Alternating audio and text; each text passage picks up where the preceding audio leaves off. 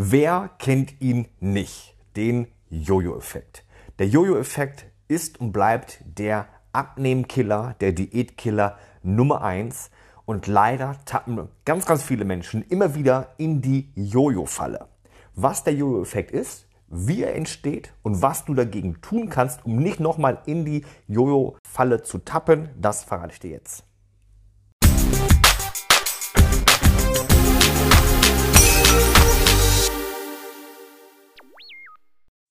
Was ist der Jojo-Effekt eigentlich? Die meisten kennen ihn natürlich, aber lasst uns doch im ersten Schritt einmal kurz über den Begriff sprechen. Denn der Jojo-Effekt ist angelehnt an das herkömmliche Jojo, an das Kinderspielzeug, wo es tatsächlich um ein Auf und Ab geht. Und der Jojo-Effekt ist halt der Begriff, der dazu benutzt wird, um den Effekt bzw. den Prozess zu beschreiben, den eine Person nach einer erfolgreichen Gewichtsabnahme hat, wenn diese Person nach der erfolgreichen Gewichtsabnahme schnell wieder hochgeht, also schnell wieder zunimmt. Meistens ist das der Fall, weil die Person nach der erfolgreichen Gewichtszunahme einfach wieder normal ist oder auch ihre Diät aufgegeben hat. Und weil das halt dieses Auf und Ab beschreibt, trifft halt der Jojo-Effekt auch relativ gut zu. Es ist nochmal wichtig zu verstehen, dass der Jojo-Effekt tatsächlich den Prozess der schnellen Wiederzunahme beschreibt. Das bedeutet, dass eine langfristige Gewichtszunahme, auch wenn vorher eine erfolgreiche Diät gemacht wurde, eine erfolgreiche Gewichtsreduktion gemacht wurde, das nicht wirklich der Jojo-Effekt ist. Denn der Jojo-Effekt ist tatsächlich ein ganz spezieller Effekt, der nach einer sehr, sehr krassen Diät, nach einer Null-Diät wieder auftreten kann. Wenn die Leute nach einer erfolgreichen Gewichtsabnahme, zum Beispiel nach minus 5 Kilo, minus 10 Kilo, minus 15 Kilo, im darauffolgenden Jahr diese 15 Kilo oder vielleicht auch wieder diese 20 Kilo zunehmen, dann hat das nichts mit dem Jojo-Effekt zu tun, sondern tatsächlich mehr oder weniger damit, dass man wieder komplett rückfällig geworden ist und genau das Gleiche wieder falsch macht wie die letzten Monate zuvor auch. Ja, das sind zwei verschiedene Paar Schuhe. Das eine ist der Jojo-Effekt und das andere ist die logische Konsequenz, die eintritt, wenn man wieder alles genau falsch macht wie zuvor auch, inklusive schlechtem Essen, inklusive keiner Bewegung. Aber wir sprechen jetzt wirklich über den Jojo-Effekt. Und wie entsteht denn nun der Jojo-Effekt? Da kann man tatsächlich einfach zusammenfassend sagen, dass der Jojo-Effekt auftritt, weil der Körper durch eine Diät oder auch durch eine starke Reduzierung der Kalorien mit einem Absinken vom Stoffwechsel reagiert und natürlich auch mit einem Abbau der Muskelmasse.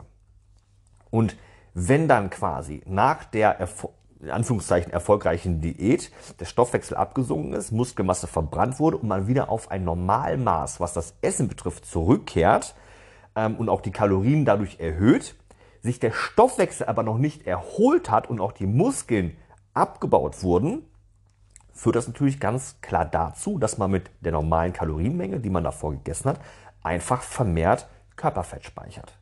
Na? Das macht der Körper einfach deswegen, weil er sich sagt, hey, diese Hungersphase, die ich jetzt letztens hatte, fand ich extrem uncool und ich werde mich dagegen wappnen, falls das nochmal passiert. Und das Ergebnis ist oft, dass die Person nach dieser Crash-Diät, also nach ihrer selbst aufgebauten Diätphase, plötzlich mehr wiegt als vorher. Was natürlich auch absolut legitim ist, weil der Körper sich, wie gesagt, auf die nächste Hungersphase vorbereitet. Ergo, wir machen eine Diät, wir fahren den Stoffwechsel runter, wir verlieren Muskelmasse, wir hören irgendwann mit unserer Diät auf oder auch mit unserer Ernährungsumstellung. Und zack, wir wiegen mehr als vorher. Ich möchte dir hier an dieser Stelle nochmal auch ein praktisches Beispiel geben, was ich ganz, ganz oft im Fitnessstudio beobachten konnte und was ich auch immer wieder von unseren Kunden zum Beispiel erzählt kriege. Und zwar ist der praktische Fall wie folgt. Mann oder Frau, jung oder alt, ist völlig egal, möchten Gewicht verlieren und machen das mit einer sehr, sehr starken kalorienreduzierten Diät, wo zum größten Teil auf alles verzichtet wird, was in irgendeiner Art und Weise Kalorien oder Nährstoffe liefert. Sprich, man lebt in der Regel nur noch von Salat und Gemüse, vielleicht dazu noch ein klein bisschen mageres Eiweiß, Hauptsache keine Kalorien aufnehmen. Der Gewichtsverlust ist natürlich am Anfang auch relativ schnell, relativ stark. So weit, so gut. Wir haben aber gerade schon gehört, dass es natürlich auch auf Kosten der Muskelmasse gehen kann.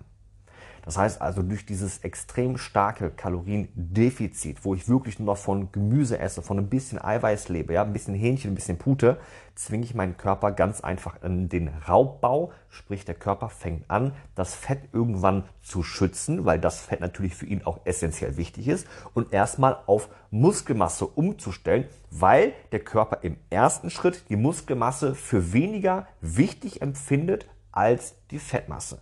Die Fettmasse ist der letzte Joker, der beschützt werden muss. Also geht der Körper los, und wenn er merkt, dass ein zu starkes Kalorienminus herrscht und das über einen etwas zu langen Zeitraum, geht er los und baut die Muskelmasse ab.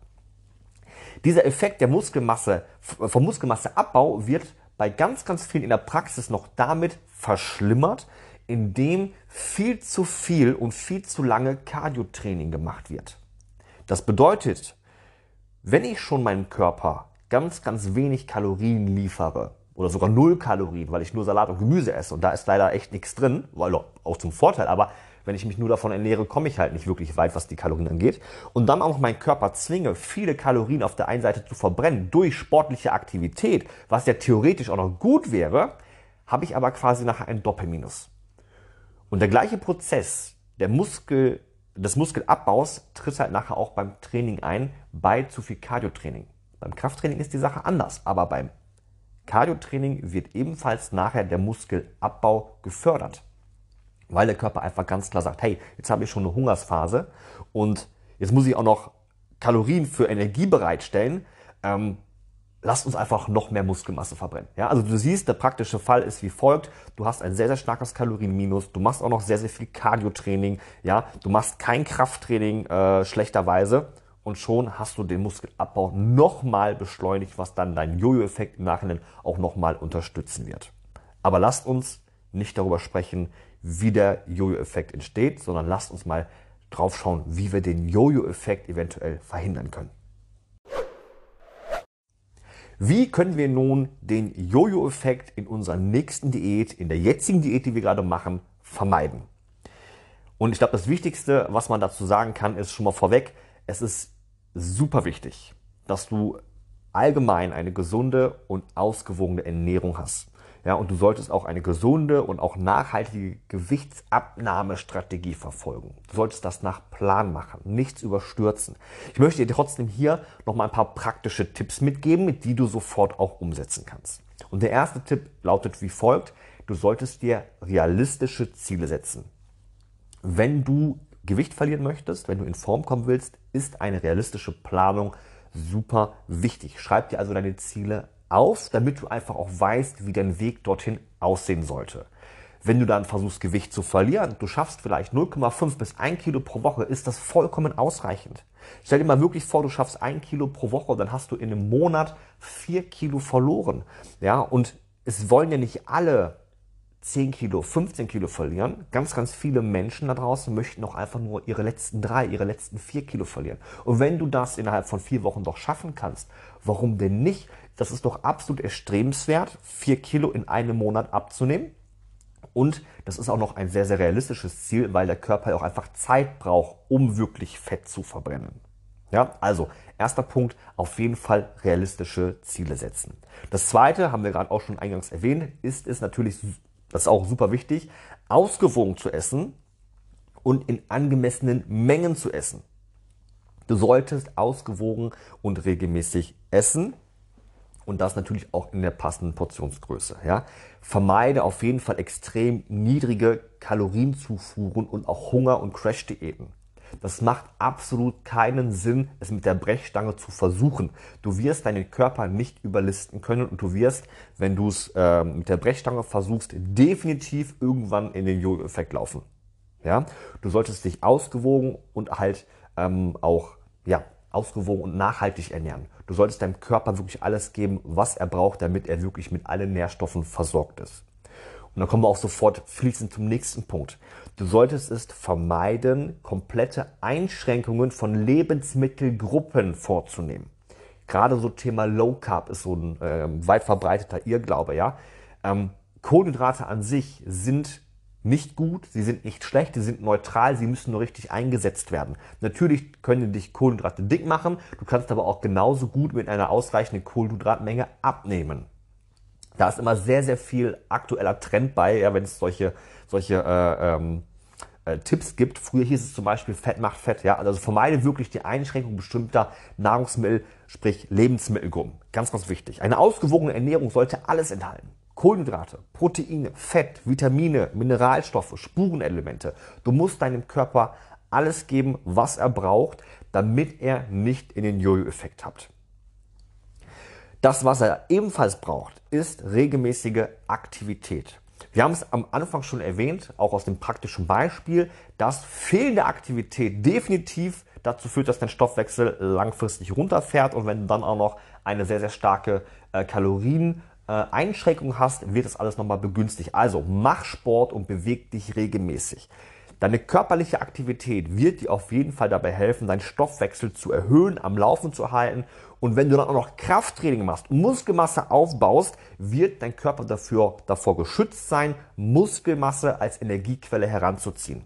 Und die Muskelmasse ist weiterhin wichtig, um Fett zu verbrennen und dein Gewicht zu reduzieren. Also beweg dich regelmäßig, ja, auch gerne mit dem Ausdauersport, damit dein Stoffwechsel aktiv bleibt, aber bitte in Kombination mit Krafttraining, um die Muskeln zu schützen und Muskeln aufzubauen. Der Fokus in einer Diät ist nicht unbedingt der Muskelaufbau, sondern der Muskelerhalt. Das sind zwei verschiedene Dinge, aber das Prinzip dahinter ist das gleiche. Du musst deine Muskelmasse aufbauen und schützen, damit du nicht in den Jojo-Effekt fällst. Super, super wichtig. Das ist, glaube ich, sogar der wichtigste Tipp von allen. Abschließend sei nochmal gesagt, lass dir ein bisschen Zeit für deinen Gewichtsverlust. Hab Geduld. Ja? Eine langsame, aber stetige Gewichtsabnahme ist in der Regel nachhaltiger als eine schnelle und kurzfristige Diät. Es macht, wie gesagt, keinen Sinn, es mit der Brechstange zu versuchen. Also, nochmal kurz zusammenfassen. Setz dir ein realistisches Ziel. Wenn du 0,5 bis 1 Kilo pro Woche abnimmst, ist das wunderbar. Ja? Du brauchst einfach ein bisschen Geduld, ein bisschen Zeit. Du solltest ausgewogen essen, du solltest regelmäßig essen, das definitiv. Deine Ernährung sollte ganz einfach alles enthalten, was dein Körper braucht: Kohlenhydrate, Eiweiß, Fett, Vitamine. Du musst es einfach aufnehmen. Der Körper kann das nirgendwo herholen, wenn du es ihm nicht gibst. Ja? Und ich glaube nochmal zum Schluss sei gesagt, du solltest Sport machen, du solltest Krafttraining machen, um wirklich deine Muskeln zu schützen. Und ich glaube, indem du diese Tipps befolgst und dich auf eine nachhaltige und gesunde Lebensweise konzentrierst, kannst du den Jojo-Effekt wunderbar vermeiden und ein wunderbares Resultat schaffen mit deiner nächsten Diät, ein gesundes Körpergewicht aufbauen und danach auch langfristig deine Wunschfigur aufbauen, deine Wunschfigur halten.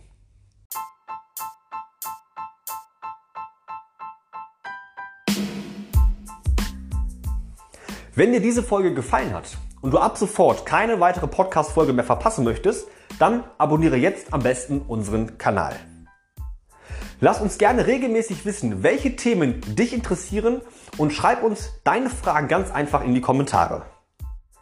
Ich würde mich sehr freuen, dich auch bei der nächsten Folge von Der Speck muss weg wieder begrüßen zu dürfen.